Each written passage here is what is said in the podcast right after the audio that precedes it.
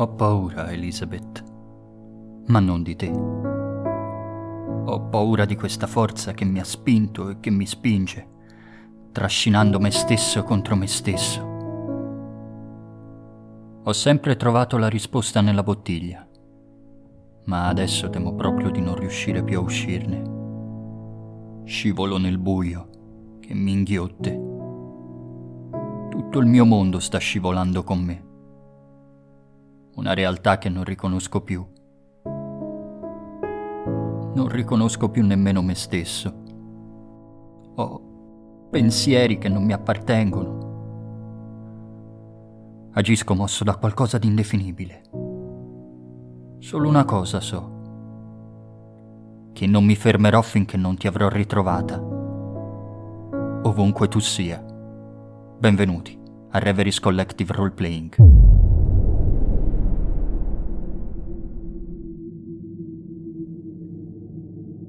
Ho ancora frammenti nella mente che, che si rincorrono. Sono completamente stravolto da, da quello che mi ha detto l'ispettore perché per me non ha alcun senso. Io Carlyle l'ho visto, eh, ci ho parlato, l'ho visto che veniva portato via in barella davanti al Bangaur col volto coperto di sangue, ho parlato con persone che mi hanno espressamente parlato di lui, mi hanno parlato del suo comportamento. Tutto ciò per me non ha senso, anche se da molti mesi vivo cose che non hanno una spiegazione razionale. L'unica soluzione la troverò all'IT, ma prima la troverò nel finire questa bottiglia di whisky che mi è rimasta in casa. Non hai intenzione neppure di di prepararti qualcosa da mangiare, vuoi soltanto distruggerti. Ti siedi, prendi un bicchiere. Al tavolo di cucina. Una bottiglia, è una buona bottiglia, probabilmente avresti dovuto conservarla per occasioni migliori. Magari ce l'avevi da parte per occasioni migliori. Però prima, prima di andare passo, da, passo dallo studio e vado a vedere la pietra. Apri lo scrigno di legno che contiene la pietra, bella mostra sulla tua scrivania rimane un attimo interdetto nel guardare la pietra, questa roccia. Non ti sei mai chiesto effettivamente che razza di, di minerale possa essere, che genere di roccia sia? Ha un che di, di alieno, ha un che di, di stranamente organico. Quando vai a toccarla, secerne questa sostanza appiccicosa, oleosa che ti, che ti rifugna che hai, hai provato a lavarti dalle mani ossessivamente, schifato. Guardi la pietra, ti sembra leggermente diversa. Ha un che di, di strano, di perverso, come, come un movimento sotto la superficie. Rimango fermo a guardare se, per capire se è stata solo una mia impressione o se davvero questo movimento persiste. È un movimento che c'è stato come, come un'onda che ne abbia increspato la superficie. Queste circonvoluzioni membranose che possono ricordare alla distanza un emisfero cerebrale. Continuo a guardarla per qualche minuto e poi chiudo, chiudo la scatola e mi dirigo al tavolo di cucina con questa bottiglia che tra l'altro è della marca preferita di, di Elizabeth. L'avevo presa per berla insieme a lei, ma stamani me la berrò da solo. I minuti passano, bicchiere dopo bicchiere, la gola mi brucia da, da, dal troppo alcol e bevo finché non sento gli effetti dell'alcol, non sento l'ottundimento dei miei sensi, non sento la lingua che mi si impasta, non sento il tempo che, che si altera, non sento le sensazioni che mi arrivano in ritardo, il tatto che non corrisponde più a, al vero. Ecco, quando arrivo a questo stato qui, prendo il mio impermeabile ed esco. Fuori la giornata è, è miserabile, è una giornata grigia e fredda. Sta piovendo, questa pioggerella sottile, persistente, umida, fastidiosa, che unita al vento ti, ti penetra fino nelle ossa ed è soltanto perché hai bevuto troppo che riesci a mantenere un certo calore corporeo, che riesci a, a fingere che questo freddo non esista, come se tu non fossi insensibile. Non puoi certo guidare, hai bevuto troppo per farlo. Ma poi raggiungere Lise con un'oretta scarsa di cammino, una strada dritta, devi attraversare la città vecchia, i suoi palazzi imponenti che torreggiano sopra di te. Ci sono pochi dei turisti che solitamente invadono la città. Non c'è praticamente nessuno. Gli autobus ti sfrecciano accanto, uno attraversa una pozza e ti schizza completamente, ma neppure te ne accorgi. Barcolli sul marciapiede, raggiungi il Royal Mile e ti volti un attimo verso sinistra, dove la strada si impenna in salita, raggiunge il castello, che non riesci a vedere perché è nascosto dietro una strettoia, un intrico di palazzi ammassati l'uno sull'altro, di viuzze, gli ultimi resti dell'Edimburgo medievale. Rimane a guardare la strettoia e ti volti percorrendo il Royal Mile in discesa. Attraversi Northbridge per uscire dal, da, dal Castle Rock, dalla roccia su cui è costruito il castello che domina la città. Esci dalla città vecchia e ti inoltri nella città nuova, che è completamente diversa con le sue vie regolari, geometriche, a forma rettangolare. E una volta scolinato prendi il grande viale che un tempo collegava la città di Edimburgo al porto di Leith è uno stradone ampio, molto trafficato, su cui si aprono botteghe, negozi, attività di ogni genere, in cui l'umanità è molto più rumorosa, variopinta e vera di quello a cui si è abituato nel centro. Molto più vivace, più autentica. Gente che, che urla, che, che barcolla, gente che anche a quest'ora del mattino è in uno stato di coscienza molto peggiore del tuo. Ma, ma alla fine te ne accorgi davanti a te in fondo riesci a vedere il mare. È una massa grigia, a malapena distinguibile dal cielo. Cerco di avvicinarmi a uno di, di queste figure grottesche. Cammino lungo la strada, adocchiando nei portoni dei palazzi, negli androni dei palazzi, barboni, tossici, gente che ti chiede l'elemosina, facce contorte, sorrisi storti, denti marci alla fermata dell'autobus. Ci sono buche nel marciapiede dove, dove affondi la scarpa, infradiciandotela di acqua sporca. E quello che ti trovi davanti è un personaggio che ancora una volta ha un'età indefinibile. Gli daresti 50-60 anni, ma sai benissimo che sicuramente ne ha 20, massimo 30. Ti tende una tazza in cui fa tentinare qualche moneta. Ti darò qualcosa se mi dici dov'è Ferrimore. Mi dispiace, non so. È un posto? Come? È un posto, Fenrimore? Non lo so, me l'hai chiesto tu. Sparisce. Lo scanso malamente. Il Liswalk è una strada molto lunga. Un viale molto trafficato. Saranno un paio di miglia. Due o tre chilometri. Arrivi quasi, quasi in fondo. Dove inizia, o, o, almeno un tempo iniziava la vera e propria città di Lizzie, che un tempo è stata assorbita da Edimburgo e ti ritrovi in un intrico di vie labirintiche che non ha niente a che vedere né con la geometria elegante della New Town né con, con l'aristocratico labirinto di, dell'Edimburgo medievale, ma che è un dedalo di palazzi sghembi delle vecchie case del proletariato portuale della città, palazzi aneriti dal fumo, dallo smog, in fo- arrivi in fondo alle Twalk dove una statua della regina Vittoria ti accoglie. Rimango all'ombra della statua e mi guardo intorno. Intorno a te ci sono degli orrendi palazzi dei condomini anni 60, delle cascate di cemento che sono state costruite per, per dare un, un, tetto a chi non poteva permettersi niente di meglio.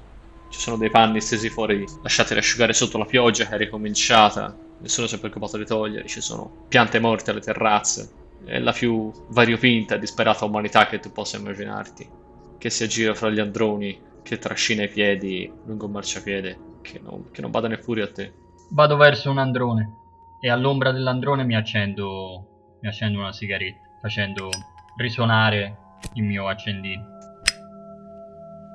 Poco, poco distante da te, al riparo da, dalla pioggia sotto un altro androne. C'è un gruppo di ragazzini, saranno 3 o 4, che dimostrano 13, 14 o 15 anni. Con ogni probabilità dovrebbero essere a scuola. Li guardo con aria complice mentre fumo, per attirare la loro attenzione. Stanno chiaramente parlando fra di loro. Uno ha un pallone sotto il braccio, un altro ha a sua volta una sigaretta dietro l'orecchio. Ed è questo che ti vede e ti si avvicina. Di un po' non dovresti essere a scuola. Sì, forse dovrei. Hai una sigaretta? Può darsi. Tu hai un'informazione? Può darsi. Allora ti darò questa sigaretta se tu mi dici dove posso trovare Fenrimore. Mi dispiace, mai sentito nominare. Allora non posso darti la sigaretta. Ah, no, aspetta, no, sì, sì, sì, l'ho sentito, certo, sì, sì. Lo trovi al pub lì all'angolo, sta sempre lì, il vecchio Fenrimore. Faccio una prova per capire se sta palesemente mentendo. E se io sono abbastanza lucido da accorgermi. Eh, lui si rende conto che tu lo stai osservando in modo intenso, si, si rende conto che stai sospettando di lui, Mm. Ma ti tira uno spintone con la mano. Forza, non sto mentendo, dai, dammi questa sigaretta. Facciamo così. Io vado al pub, che è qui, entro. E se non c'è nessun ferrimo, questa sigaretta me la fumo io. Fa come ti pare. Si toglie la, la sigaretta che ha dietro l'orecchio, se la porta alla bocca, infila la mano nella tasca dei pantaloni della tuta che indossa. Cerco di eh, anticipare la sua mossa e accendergli la, la sua sigaretta con il mio accendino, ma quasi come se mi comparisse fra le mani e spaventandolo. Lui ha uno scattolo indietro, ti guarda, rimane, rimane spaventato dal gesto, dal fatto che sia così, così veloce e improvviso. Ti guarda di sottecchi avvicinando la, la punta della sigaretta alla fiamma. Prende una boccata di fumo e te la sputa in faccia. Scuotendo il capo mm, vado verso il pub. In fondo al, all'Itwalk c'è questo- questa grande area che un tempo segnava l'ingresso al porto, segnata da, da una statua della decina Vittoria, ed è, è una zona di piccoli palazzi di mattoni rossi, assieme a orribili palazzi anni 60. Qua e là si innalzano questi osceni condomini alti una dozzina di piani. Sembrano degli alveari, dei, dei formicai che sono fatti per, stati fatti per buttarci dentro umanità di cui ci si voleva disfare. Il pub è ospitato in un, in un grande palazzo georgiano estremamente elegante, uno degli ultimi rimasugli della vecchia architettura ottocentesca della, della città di Leeds. È un pub povero, una grande, una grande catena, un posto senza, senza anima, un posto commerciale, triste, squallido, enorme, dove la, dove la birra viene venduta a litri, dove, che non costa, dove non costa niente, dove le persone si, si radunano fino dalle prime ore del mattino per bere. E già adesso ci sono fin troppe persone. Entro e mi guardo intorno, guardo le facce. Ci sono essenzialmente due tipi di persone. Sono tutti uomini e sono o anziani o giovani che non hanno lavoro, non hanno un posto migliore dove stare. Sono i vecchi poveri che non possono permettersi di andare a bere in un posto migliore, non possono permettersi di pagare un po' di più per, andare una- per avere una birra migliore, o giovani che non hanno futuro davanti, che sono devastati dalla droga o che vivono di, di- di sussidi statali. Vado al bancone e prendo, prendo da bere. Chiedo un whisky ovviamente. Il barista è un uomo grande e grosso e ti guarda, ti guarda appena con un grugnito. Non sembra particolarmente contento di essere qui. Non sembra particolarmente contento di servire da bere a un altro relitto umano che gli si presenta. Ti versa un bicchiere e te lo piazza davanti. È è uno scotch di qualità piuttosto bassa, che costa molto poco. Lo, lo guardo, lo tengo, lo tengo in mano molto prima di berlo. Mi serve più come, come alibi perché ho già bevuto abbastanza, non, ho, non sento il bisogno di bere ancora in questo momento. Guardo chi ho, chi ho accanto e cerco di attirare l'attenzione di uno di questi giovani senza futuro, senza una prospettiva. Accanto a te ce n'è uno da solo che tiene in mano un bicchiere di birra pieno a metà. Un ragazzo che dimostra ancora 20-30 anni, estremamente magro, la faccia scavata, delle profonde occhiaie scure, i capelli rasati ai lati, gli danno un aria da criminale. Indossa una tuta sportiva lucida come la stragrande maggioranza dei suoi coetanei. Sospira, neppure beve, si imita a tenere il bicchiere in mano. Gli faccio un cenno con il bicchiere mio. Allunga il bicchiere verso il tuo, non lo fa tintinnare. Ed ecco un'altra bella giornata di merda. eh. Già. Un'altra di quelle giornate uguali alle altre. Tutte uguali alle altre. Tu quant'è che non lavori? Non me lo ricordo nemmeno. Noi pure io. Ma il lavoro va, il lavoro viene, non mi interessa. Credo che qui all'IT ci sia un'occasione però. L'occasione di incontrare qualcuno. Ho sentito che da queste parti faccio per, per attirare la sua attenzione e abbasso la voce in modo che non mi sentano gli altri. Ci sia Burman. Lui si è, si è fatto avanti, si è sporto verso di te al gesto che gli hai fatto. Un'aria quasi complice, ma come gli fai questo nome? Fa, tira indietro la testa, ti fa cenno di, di abbassare la voce, di, di stare zitto, si guarda attorno. Amico, tu devi essere completamente pazzo. Completamente. Questo è il mio ultimo giorno da mortale. Non so che cosa tu abbia in mente, ma tieni meno larga dei tuoi piani, eh? Ti fa un cenno con il bicchiere, prende un sorso da bere. Ti dirò, posso pagarti i prossimi tre giri se mi dici dove posso trovare Fenrimore. Lui sembra pensarci su un attimo. Prende un altro sorso di birra. Sospira pesantemente dal naso. Mi dispiace, amico. non- so di chi parli. Cinque giri. N- non, che, non che ti voglio dire di no, ma. Guarda, non lo so. Cerco di fare mente locale su quali mosse devo fare all'interno di questo pub per eh, trovare questo Fenrimore. Pensi immediatamente che James al pub l'altro giorno ti avevo detto che Ferrimore è, è uno sgherro, un criminale di lì che afferma di lavorare per Burman, che non sapeva se era vero che era quello che si sentiva. Ti viene in mente che ti è stato nominato nel contesto del- dell'eroina e che quindi deve essere nel giro di uno spaccio di droga. Ti viene in mente che sicuramente chiedendo all'interno di quell'ambiente di chi ha l'aria di consumare eroina potresti essere in grado Perché questo accanto a me non, non sembra un tossico. con ogni probabilità lo è forse è un consumatore occasionale non così in là nella strada della dipendenza c'è un suono che ti risuona in un angolo della testa è il telefono che ti ha svegliato qualche ora fa e la voce dell'ispettore Marroni che ti dice che il dottor Carlyle non è mai esistito So che gioco stai giocando. e che nessuno l'aveva mai sentito nominare Questo Carlyle non esiste. Al risuonare di queste parole è come se le, le volessi affogare ne- nel bicchiere. Bevo finché non, finché non le sento più. Il ragazzo accanto a te ha finito la sua birra, il suo bicchiere è vuoto. Ti sta lanciando delle occhiate, cercando di non farsi notare mentre lo fa, ma lo fa sempre più spesso, sempre più frequentemente. E alla fine decide di parlarti. Senti, non è che me ne offriresti un altro? Beh, n- non preferiresti qualcosa di un po' più forte? Eh, non dico di no. Mi dispiace non poterti aiutare, amico, davvero. Da chi devo andare per trovare qui lì? Andiamo e io ti pago un giro. Lui prende un lungo sospiro, si passa una mano su- sulla spalla, sull'avambraccio. Sembra che stia riflettendo sulla tua offerta e alla fine ti fa cenno di sì con la testa. In segno di conferma do un, un colpo al bicchiere con le dita per farlo suonare e mi alzo. Lui si alza a sua volta, eh, si porta dietro il bicchiere che, che è vuoto, lo tiene in mano e lanciandoti delle occhiate per, per assicurarsi che tu lo stia seguendo, si avvia verso un angolo del pub.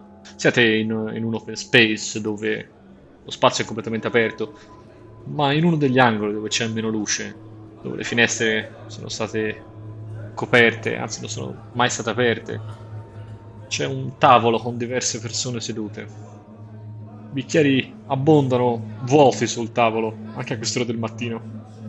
Stanno parlando sommessamente fra di sé, uno sta leggendo il giornale, uno sta facendo delle parole crociate su una rivista. E il ragazzo ti fa un cenno verso di loro e si avvia verso il tavolo. Questo vuole comprare. risquadrato da tutti gli occupanti del tavolo che, al contrario del tuo compagno di bevute, hanno un'aria minacciosa, anzi lo sono. Teste rasate, nasi rotti, corporature imponenti, l'aria di chi vende e non consuma. Uno di loro solleva lo, lo sguardo dal giornale, ti squadra da capo a piedi. Tu hai l'aria del signore per bene. Non troppo. Se no non sarei qui. Che cosa ti serve? Due dosi. Una per me e una per il mio amico laggiù. Sta bene. E ti pagherò una dose extra per un'informazione. Ah, sono tutto orecchi. Mi hanno detto di cercare Fenrimore a Leeds. Mai sentito. Scuote la testa, alza le spalle. Guardo anche gli altri, come dire, vuoi niente? Gli altri non stanno. stanno a malapena ascoltando quella che è una normale transazione d'affari. Ma ce n'è uno che si sta dondolando avanti e indietro sulla sedia. Tiene in mano un bicchiere, evidentemente pieno di whisky. Uno dei tanti che ha bevuto, a giudicare dai bicchieri che ha davanti, che emette uno sbuffo come una, una risatina a sentire questo nome. Ha un cappellino da baseball calcato sulla testa che si toglie passandosi una mano sul cranio rasato e che di nuovo sbuffa sorridendo e ti guarda, sta, sta ridacchiando, Sorrido anch'io. ma non aggiunge altro. Eh, allora non vi pagherò la dose extra. Il primo che ti ha parlato di nuovo fa spallucci, in tasca i soldi senza fare tante storie. E non, non prova nemmeno a non farsi vedere. Faccio intanto una prova di leggere le persone su, su quello che ha sorriso. 12. Come posso farti per, per farti parlare? Dal modo in cui si ondeggia sulla sedia e dalla quantità di bicchieri che ha davanti sul tavolo, capisci subito che questa persona ha bevuto molto, che non sta partecipando alla conversazione dei suoi compari al tavolo. Sicuramente non ti ci vorrebbe molto a farlo parlare ancora, magari offrendogli da bere o, o anche soltanto sedendoti accanto a lui. Quello a cui hai dato i soldi fa un cenno con la testa al ragazzo che ti ha accompagnato a questo tavolo come a mandarlo fuori. Lui fa un cenno d'intesa e si allontana dal tavolo per andare a prendere in consegna la merce. Beh, aspettando il nostro amico torni, vedo che c'è un posto libero a tavola. Mi dispiace? E intanto io mi ci siedo. Prego. Non sei il genere di faccia che si vede qui tutti i giorni. Diciamo che vengo da un'altra zona, è vero. Vengo dal centro, sì. È la prima volta che mi spingo così tanto lontano. Ma certe emozioni vanno vi- vissute fino in fondo. Il signorino Perbenino viene a fare un giro nei quartieri malfamati, eh? È sempre un piacere vederne uno. Ti rendi conto come non, non ti ha neppure chiesto se sei un poliziotto, come se l'idea gli fosse completamente aliena, come se non gli passasse neppure per il cervello. Vedo che vi manca un- un po' da bere. Che ne dite se il prossimo giro lo offro io? Niente in contrario. Assolutamente niente in contrario. Faccio un cenno a un, a un cameriere. Eh, lui a precederti.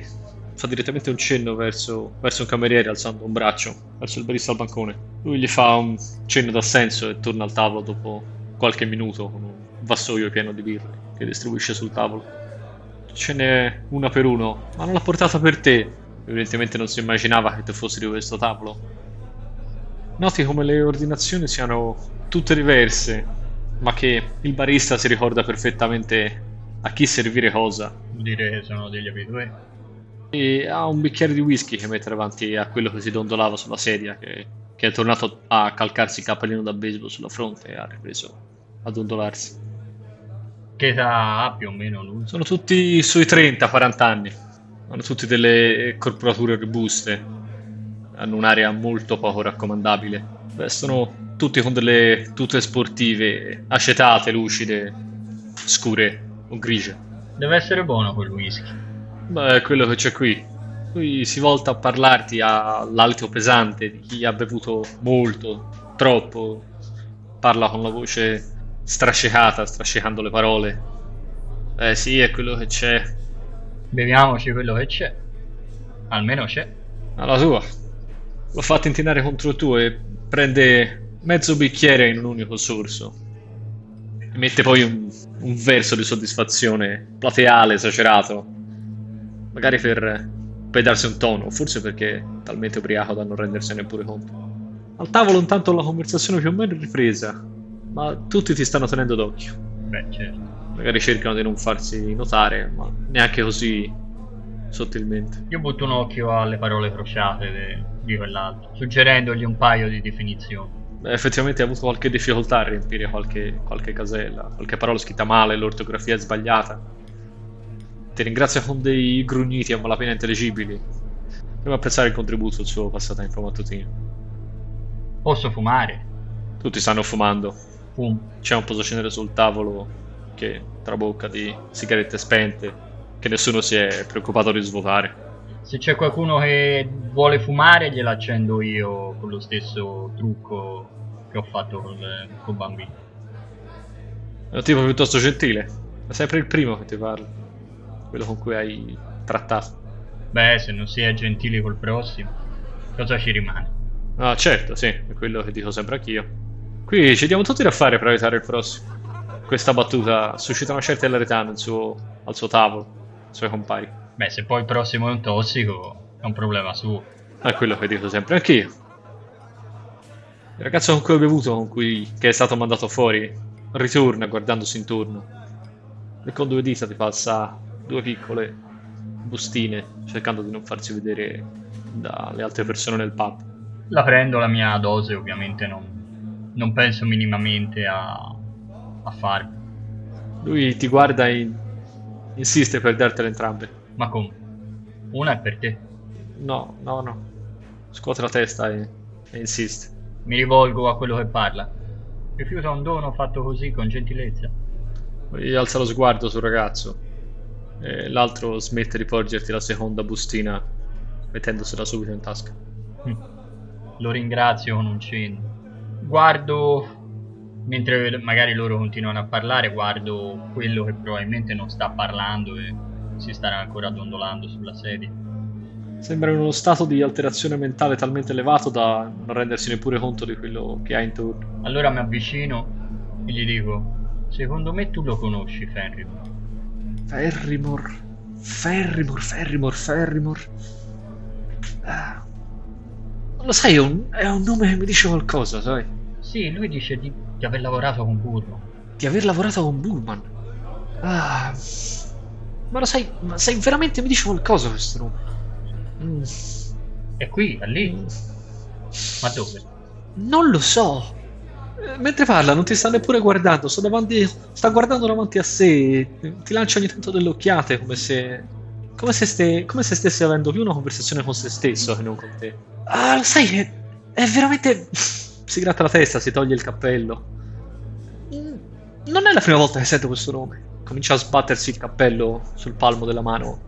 Come, come per cercare di svegliarsi o di, di ricordarsi qualcosa, sì. Mi hanno detto che spaccia eroina.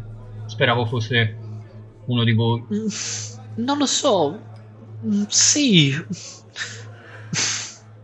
Guarda, è un nome che mi sfugge. Ma forse. Credo sì. Credo ci fosse qualcuno con questo nome. Ma. No. Non conosco nessuno, però. Forse dovrei? Secondo me dovresti. Magari qualcuno che conoscevo anni fa. Secondo me un altro bicchiere ti potrebbe sciogliere la memoria. Può darsi, sai? Può darsi. Anzi, due bicchieri, uno per me e uno per te. Mm. Stavolta è lui alzare un braccio verso il barista e fargli un segnale. Il tavolo è abbastanza grande da poter permettere una conversazione quasi privata come questa. Sono 4-5 persone, ma nessuno sta ponendo troppa attenzione a te e a quello che fai. Mm. O almeno stanno fingendo che tu non ci sia. Più tempo passa a questo tavolo, più che questo comportamento sembra naturale, come se, come se avessero deciso che c'è qualcuno di poca importanza che è venuto a comprare, ha comprato e adesso si sia semplicemente fermato a fare due chiacchiere. Aspetto arrivino i due nuovi bicchieri di whisky. Il barista ritorna, di nuovo porta da bere per tutti e stavolta porta da bere anche per te perché il tuo interlocutore ci ha, ti ha indicato visibilmente. Gli viene messo in mano un altro bicchiere di whisky, lui te lo fa, te lo fa battere, di nuovo beve mezzo bicchiere tutto assieme. Bevo anch'io centellinandolo un pochino. Ah, sai, mi sembra proprio di conoscerlo, mi sembra, mi sembra proprio... Forse, forse dovrei ricordarmi... Ah, mm, forse sì, dovrei ricordarmi qualcosa. Ma credo sia anche un tipo strano, un tipo che una volta visto non può essere dimenticato. Lo sai, è veramente strano. Ah, Giurerei di conoscere uno che si chiama Ferrimore, ma proprio non ti saprei dire chi. Invece di Burman, che mi dici? Esiste? Pezzo grosso. Un pezzo molto grosso. Mi farebbe piacere poterlo anche solo vedere. Mai visto. È qui all'If. Ma questo è quello che tutti dicono. E ti accorgi che improvvisamente tutti si sono ammutoliti al tavolo, stanno seguendo la conversazione dal momento in cui è stato fatto il nome di Burma. Mi giro anche verso di loro. Voi sapete dove? Non tirare troppo la corda. Ci sono cose che ai bravi ragazzi di città non devono essere fatte sapere. Questo è vero se io fossi un normale, bravo ragazzo di città. Ma voi forse non avete idea di quello che ho vissuto io negli ultimi mesi. Sono disposto a perdere tutto e andare anche oltre. Non mi rimane che questo sogno. Burma non fa per te. Dici? Io ho conosciuto gli sciacalli. Ho visto che fine ha fatto Lester. Lester! Di nuovo quello con il cappellino torna a, gra- a grattarsi la testa. Lester! Lester, Lester, Lester, Lester, Lester, Lester. Dovrei conoscere Lester. Dovrei ricordarmi di Lester, ma non me lo ricordo. E di PJ? PJ, PJ, Sparo anche un altro nome di quelli PJ, PJ, da sciacallo nella lista PJ, PJ, PJ, PJ. nel file. Ti accorgi che quello con il cappellino da baseball sta ripetendo i nomi che tu gli propini, sta, sta come assaporando sulle labbra, si sta strofinando le tempie, sta facendo uno sforzo, uno sforzo visibile, quasi fisico, per ricordarsi qualcosa. Qualcosa che ti è nascosto da qualche parte nei meandri della sua mente e che non riesce a riportare a galla. Io continuo a parlare agli altri, dimostrandogli che, che sono talmente determinato e pazzo che non posso avere paura di, di loro. Ma i nomi che fai agli altri non hanno alcun effetto. Anzi, ti guardano quasi come se tu stessi snocciolandolo dei soprannomi a caso, dei nomi che ti stai inventando lì sul momento. Quindi non vi dice nulla neanche il nome di Richard Seymour. Mai sentito. Allora sto perdendo il tempo. E il mio tempo è prezioso. Mi alzo, quasi in malo modo. Anche perché ho bevuto l'ultimo, l'ultimo bicchiere che probabilmente mi ha dato anche... ha spostato un po' la mia soglia di, di lucidità. Ti alzi barcollando, Sì, ho la mano sinistra che mi trema. ti appoggi al tavolo, fai tintinare tutti, tutti i bicchieri che ci sono appoggiati sopra. Ci hai offerto un bel giro, però, eh? Grazie. Prego. Quando vuoi fare affari, noi non perdiamo mai tempo. Quando vuoi comprare, noi siamo sempre qui. Valuto solo nella mia mente un secondo mm, quando, quando mi alzo e, e barcollo. Ho l'idea completamente assurda e completamente irrazionale, infatti poi svanisce dopo poco, di valutare la possibilità che quella stanza prenda fuoco, o almeno quel tavolo, che ci siano dei liquidi infiammabili a cui io possa dare fuoco e andarmene. E ovviamente è, un- è una frazione di secondo questo, in questo barcollare, ma ho, ho- ho sen- questo pensiero mi è stato anche richiamato dal tintinnio dei- dei vetri, delle bottiglie, immaginandomi dei liquori infiammabili, magari talmente alcolici da poter prendere fuoco, ma è solo un, un pensiero fugace. È un pensiero disturbante, in cui però la tua mente induce, forse troppo a lungo, questi avanzi umani, questi esseri orripilanti che si approfittano degli altri, questi parassiti, che si nutrono della sofferenza degli altri, che vendono veleno a una generazione che non riesce a vedere un domani. Per un attimo senti le loro urla nel fuoco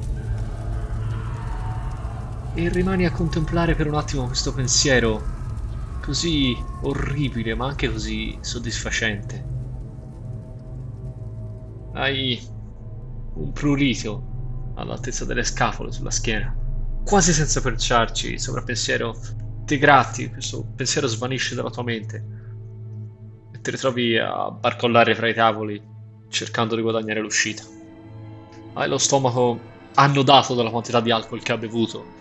Esci fuori in strada, vieni sferzato da una folata di vento gelido al, passaggio di un'auto che passa a velocità sostenuta, risuona il clacson, La ruota impatta in una pozza, ti schizza i pantaloni, fa freddo, ti ritrovi a barcollare sul marciapiede. Frustrato da- dagli insuccessi e piagato da- dal freddo e da- dal vento, cerco sollievo e, e calore in- richiamando alla mente l'immagine della donna scarlata. Barcolli attraversando la strada e ti ritrovi ad appoggiare entrambe le mani sul piedistallo della statua della regina Vittoria. Alzi la testa a guardare il suo volto severo e vedi i capelli della statua che sono rossi, si muovono nel vento. Ti ritrovi aggrappato ai piedi della statua. Alzi lo sguardo implorante e non è più una statua di Vittoria, ma una statua di Elizabeth sta guardando verso l'orizzonte, sta guardando verso Edimburgo davanti a sé, sta, sta piangendo. Ha il volto rigato di lacrime. Abbassa lo sguardo su di sé e piangi. Io alzo lo sguardo su di lei e sospirando le chiedo dove, dove sei. Lei ti guarda con occhi gonfi di lacrime. Aiutami! E torna a essere la regina Vittoria, fredda, severa e impenetrabile. Mi accascio ai piedi de- della statua, cercando rifugio nel, nel sogno e nel sonno. L'idea prima di d'addormentarmi o di, di cadere in trance è come ho capito o intuito nel, nel delirio del sogno e, de- de- e del coma e, e dei ricordi che c'è un dietro al teatro mondo e come c'è un dietro e un sotto alla cella di Elizabeth. Cerco un dietro, un sotto di queste strade, di questi androni, di queste porte, di questi palazzi in rovina. Questa è la mia delirante convinzione prima di perdere contatto con, con il freddo di questo mondo. Ti accascia ai piedi della statua della regina Vittoria. Non sbatti neppure più le palpebre, fissando davanti a te, nonostante la pioggia ti batta sugli occhi. Stai guardando un mondo che non è il tuo, che non avevi mai visto, che non avresti mai potuto pensare reale fino, fino a pochi mesi fa. Le strade sono, sono rosse, sono rosse di sangue coagulato. Il fetore di sangue ferroso ti arriva alle narici. I palazzi attorno a te diventano alti, sono delle torri di cemento alti centinaia di metri, migliaia di metri. Sono degli alveari, alveari senza fine in cui persone forse stanno piangendo o si stanno, si stanno torturando, si stanno infilando sotto la pelle dei veleni, si stanno trascinando fuori dai loro buchi per andare a morire in angoli marci. Volti la testa c'è. C'è una creatura che somiglia vagamente a una blatta, uno scarafaggio, grande come un cane.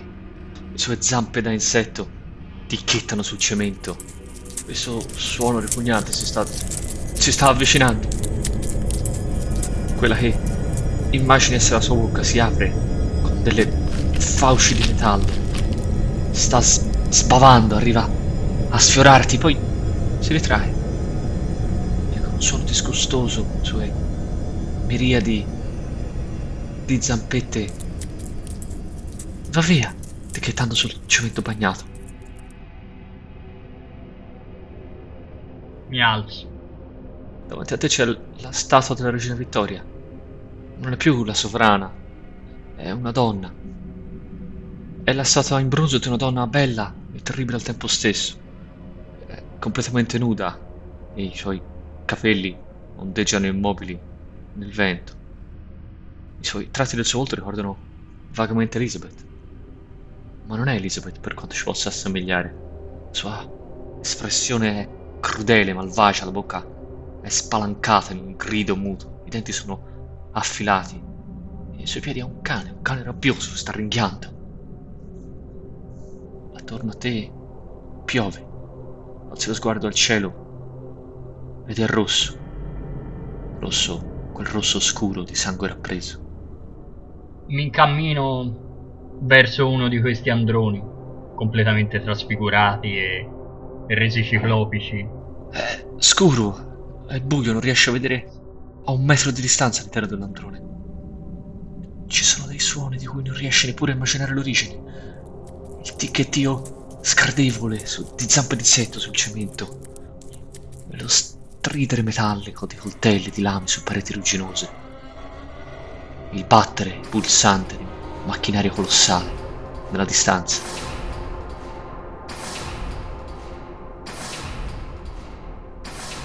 Mi affaccio e cerco l'accendino. Accendino nella tua tasca insieme a una bustina di eroina. Lo accendi, ma la luce che fa non riesce a vincere l'oscurità che c'è di là dell'androne. Allora prendo un respiro profondo, chiudo l'accendino e entro nel buio dell'androne. Il tuo passo a terra con un suono ovattato, pesante, su del legno. Sei sul palcoscenico. Attorno a te c'è il buio totale, riesci a vedere soltanto te stesso. E un alone di luce che emana da chissà dove, come un occhio di bue dall'alto, che illumina le assi di legno di un palcoscenico sotto i tuoi piedi. C'è qualcun altro intorno a te. A una certa distanza senti i respiri di qualcuno, di molte persone. Siete qui? Non c'è alcuna risposta. Avanzo verso il fondo del, del palcoscenico. I tuoi passi continuano a, a echeggiare, senti, li senti echeggiare in uno spazio infinito. Riesci a distinguere i respiri di qualcuno, la presenza di qualcuno, verso una direzione, una distanza, ma non ti sembra di avvicinarti, ti sembra di camminare per ore su un palcoscenico infinito, senza fare in realtà un passo. Continuo a camminare senza, senza meta, poi a un certo punto cerco, come sono arrivato qui, cerco di tornare di qua. Ti volti, chiudi gli occhi, fai un passo, sbatti contro qualcosa di morbido e caldo e nudo. Apri gli occhi e ti ritrovi davanti una versione di Elizabeth terribilmente bella, molto più bella di come te la ricordavi, completamente nuda, che ti sorride e in una mano ti porge un rasoio. Ai tuoi piedi c'è il palcoscenico e non riesci a vedere nient'altro, oltre al buio, questi respiri nel buio, queste presenze che indovini di là, da qualche parte. Prendo il rasoio e mi taglio la gola. È freddo. Ti risvegli sdraiato sul marciapiede, ai piedi della statua della regina Vittoria, con la faccia in una pozza di acqua sporca, piovana, nel putrido della città. Davanti a te ci sono due paia di scarpe lucidi. Ci sono due persone che ti stanno osservando dall'alto.